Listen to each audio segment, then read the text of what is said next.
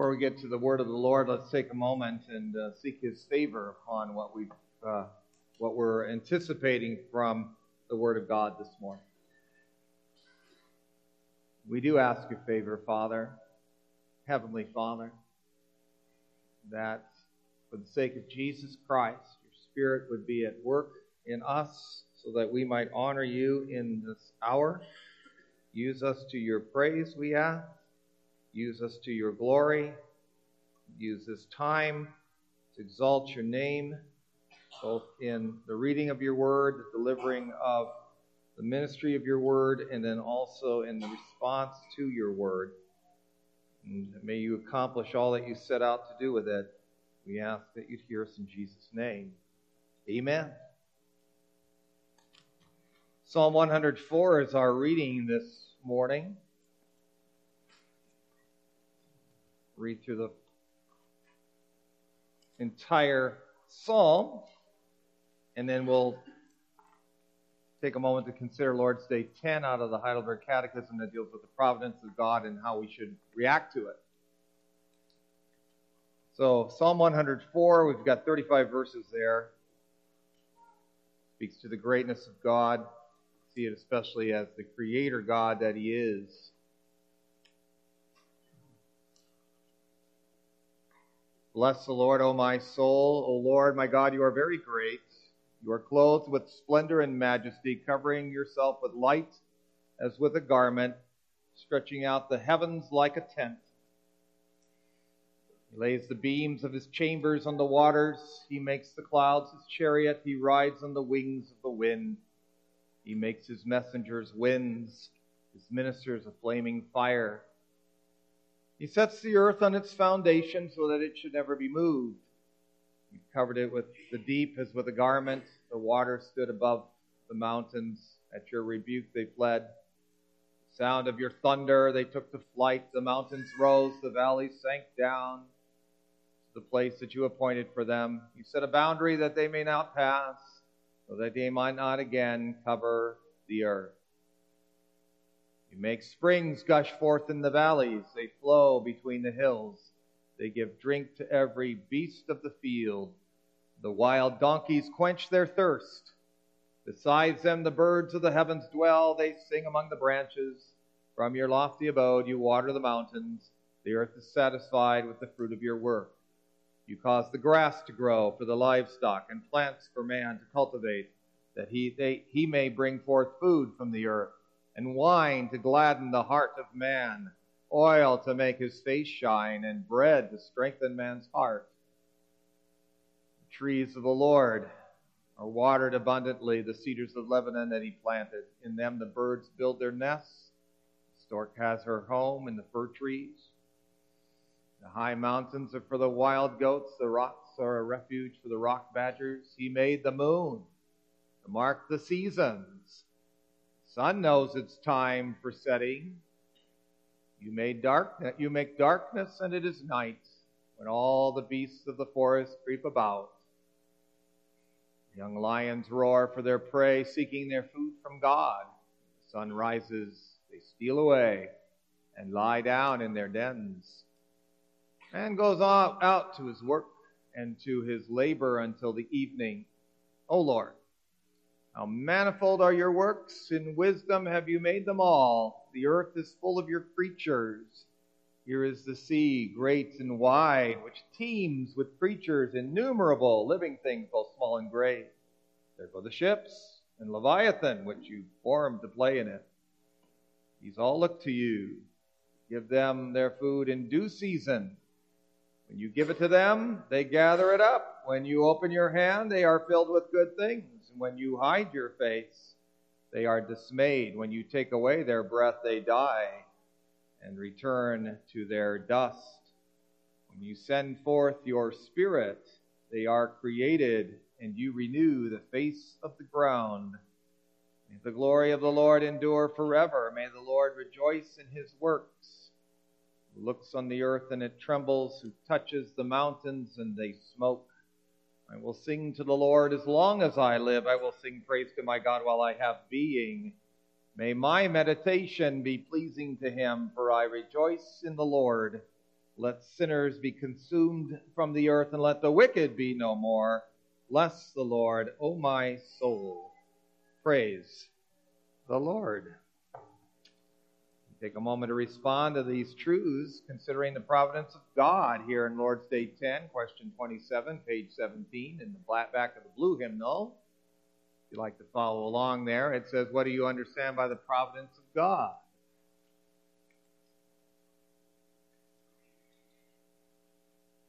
Providence is the almighty and ever present power of God, by which he upholds us with his hand heaven and earth and all creatures. So rules them that leaf and blade rain and drought, fruitful and lean years, food and drink, health and sickness, prosperity and poverty. All things, in fact, come to us not by chance, but from his fatherly hand. How does the knowledge of God's creation and providence help us? asks question 28.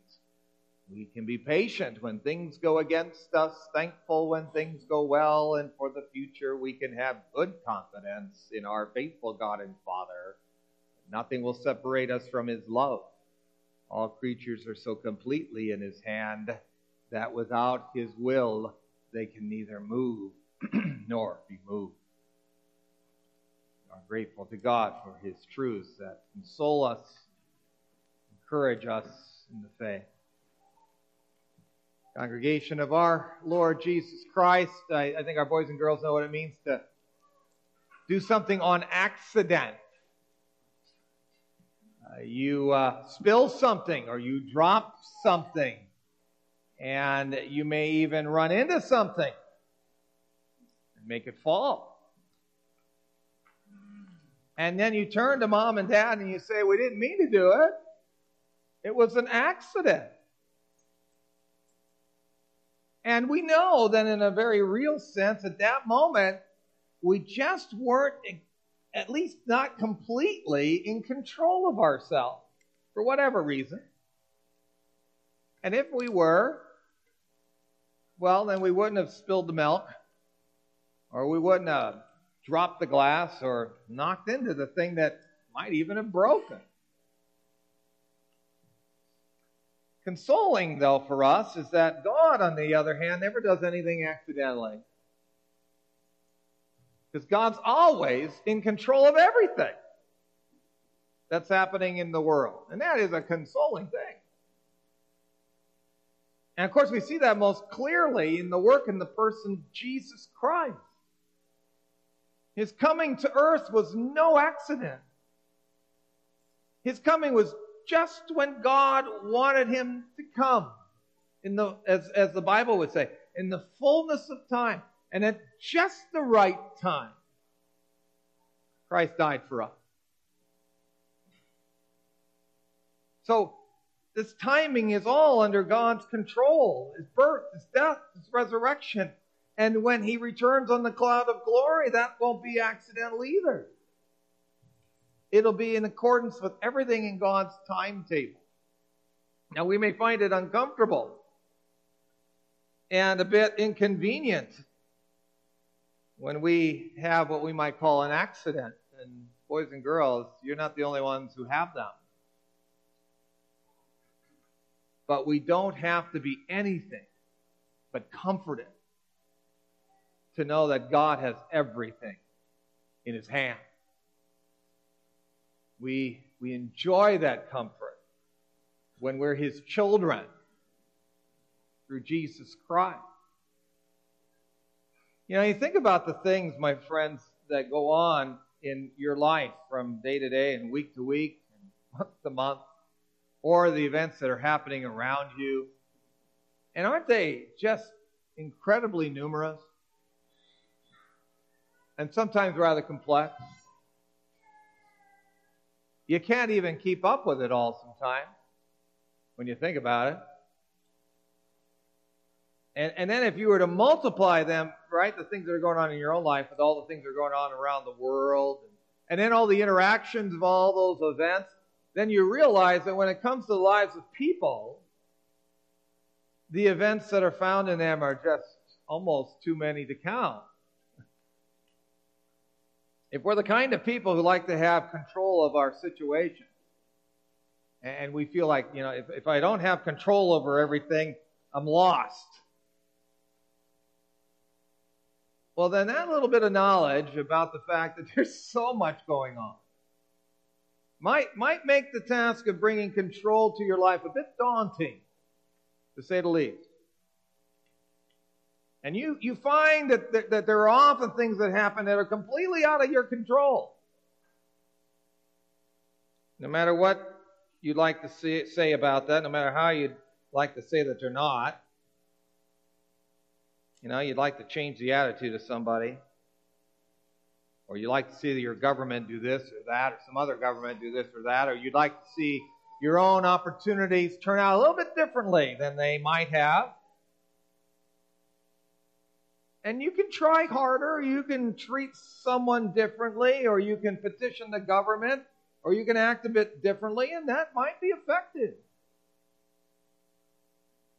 On the other hand, things might just end up like they were before, and maybe even worse. You, you find that you can't always make everything the way you want it.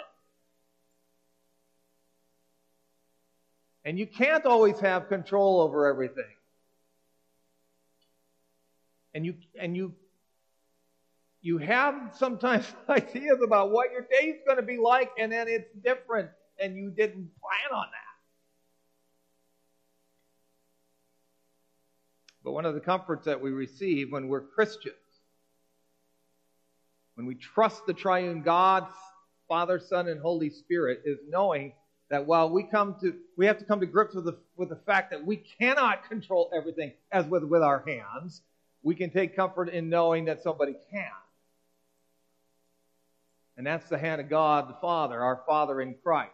He can, and He does control everything. And we want to speak a little bit more about that this morning the comfort of being in the hand of the Father who provides complete con- control and complete care. First, that He provides complete control. Whether you consider this catechism this morning, whether you consider our passage that sheds light on our catechism uh, response or our catechetical response, we, we come away with a comforting truth that God has everything under his control. And this is part of the reason why we're to praise him as we're called to do, beginning and the end of this song. Bless the Lord. Praise the Lord. You need reason? Read the verses in between. There's no doubt that in the world in which the Lord has placed us, that we have been called to be those who respond to Him well for the sake of Christ with the gifts that He's given us, including His creation. But many in this world would like to say, see certain changes take place who, who never seem to have any sense that the person who's in charge of everything is the God and Father of our Lord Jesus Christ, is God the Father Almighty, maker of heaven and earth. And it, at best, it would appear that such would have a, a deist approach to the world, where God's the great clockmaker who, who winds the clock of creation and sets it on the shelf, never again to consider that creation, completely removed from it. But neither our passage nor the catechism takes that approach. Scripture as whole doesn't, whole doesn't take that approach. God doesn't turn a deaf ear to the world nor turn aside in ignorance. God is not a God who, who discontinues his control of what he made. He laid the foundation of the earth so that it should not be moved forever. It is He who causes the grass to grow for the cattle, vegetation for the service of man, that he may bring forth food from the earth, and wine that makes glad the heart of man, and oil to make his face shine, and bread which strengthens his heart. It's he who opens his hand as the entire creation waits for him to give them their food in due season. It is what God gives them that they gather in, what God gives them. He opens their hand, his hand, and they are filled with good. And he's also the one who, who hides his face and takes their breath away so they die. Nothing is accidental with God. With God, nothing's left out. Leaf and blade, rain and drought, fruitful and lean years, food and drink, health and sickness, prosperity and poverty. All things, in fact, come to us not by chance. All things. But from his fatherly hand. And so when you hear about people talking about climate change and going green, do, you hear about that kind of control? Do you hear people saying that?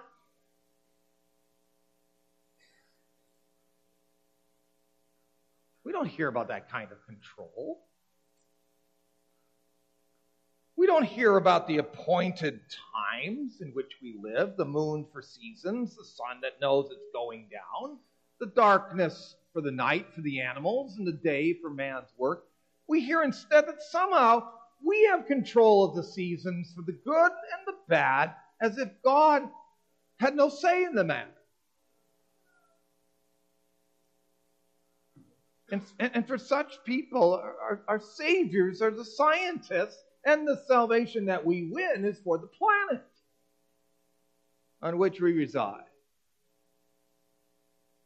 And our dependence is, is on those who will show us the way so we can control climate and avoid eco- ecological destruction. I, I don't want people to waste the creation. We, we aren't to be. We're to be good stewards of what God has given to us. And we, we ought to be careful with what God has given us, no doubt. But the impression that is left so often is that there is no God in control of rain and drought. There is no God in control of fruitful and lean years, and health and sickness.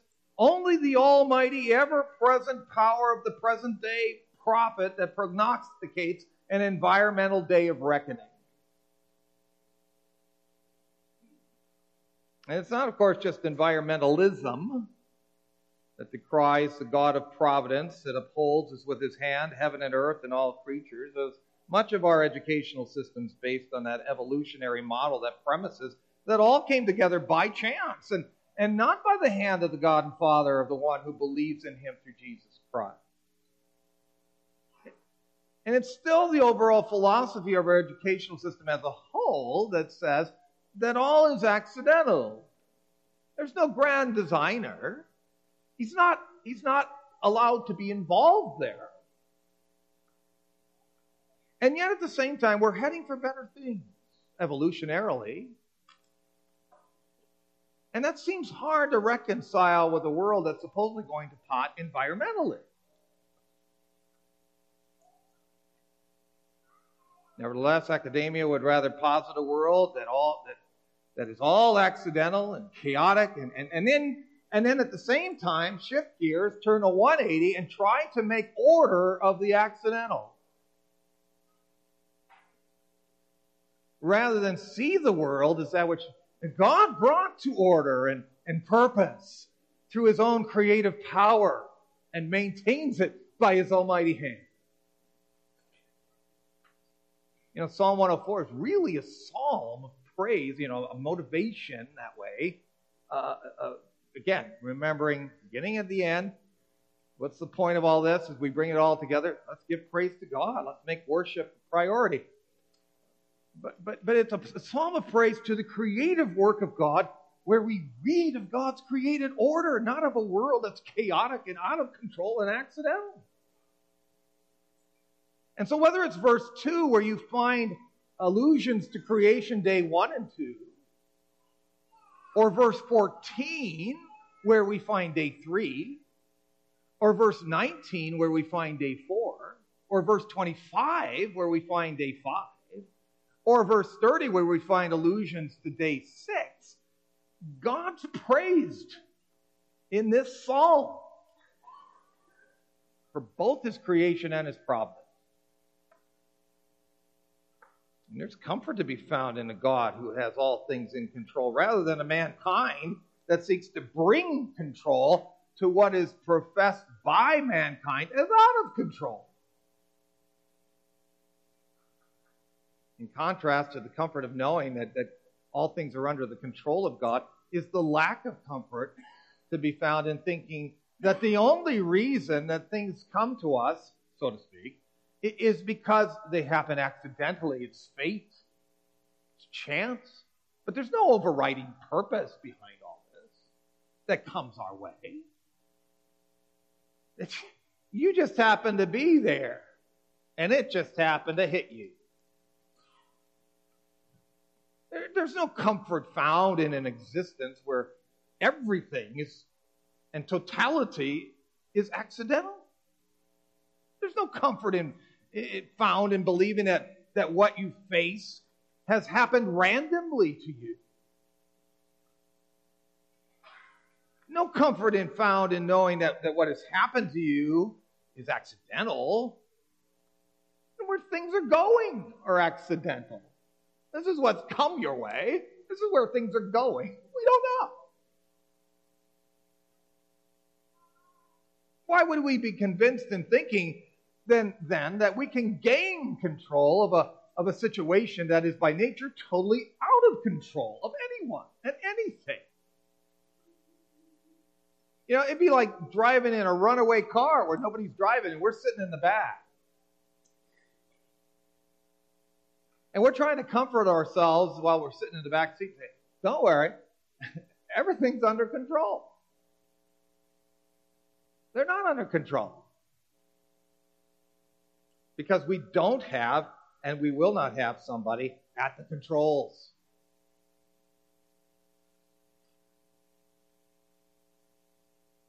God has everything under His control. That's why we praise Him. That's where we find consolation. With Him, there are no accidents. For the believing Christian, that's part of the comfort he has with the fatherly hand that brings all things into his life or her life. But it goes beyond that.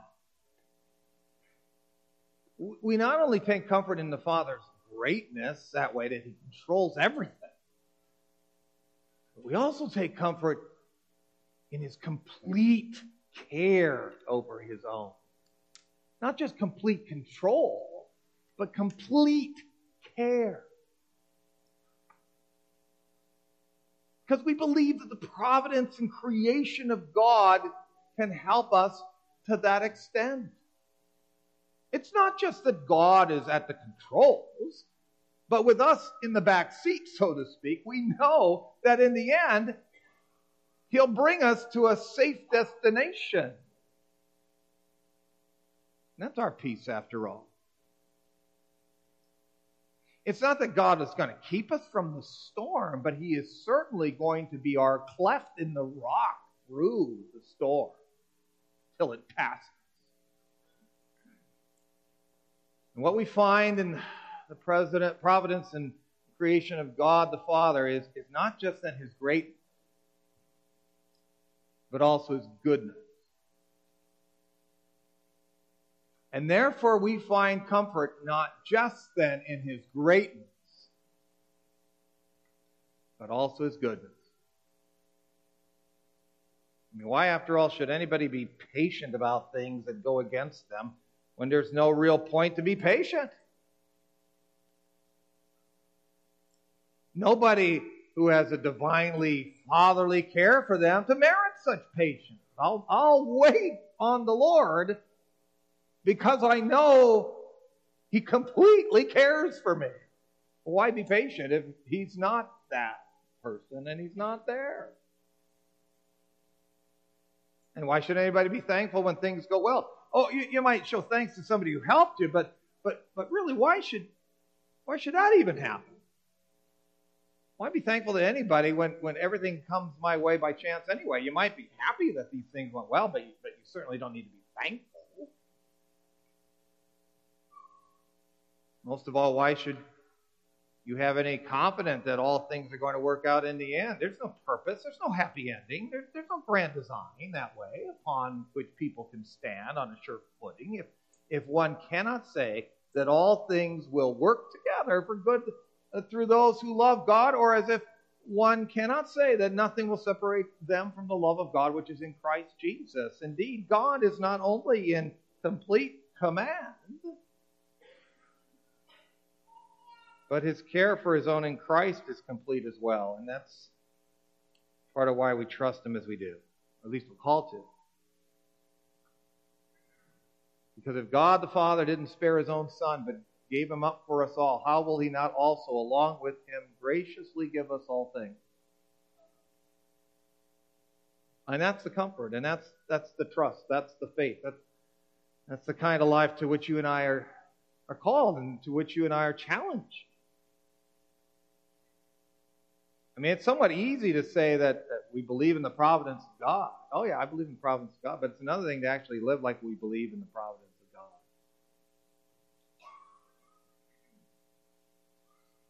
Do we really have reason to be patient? Do we really have reason to be thankful? Do we really have reason for good confidence for the future? What about my work? What about my health?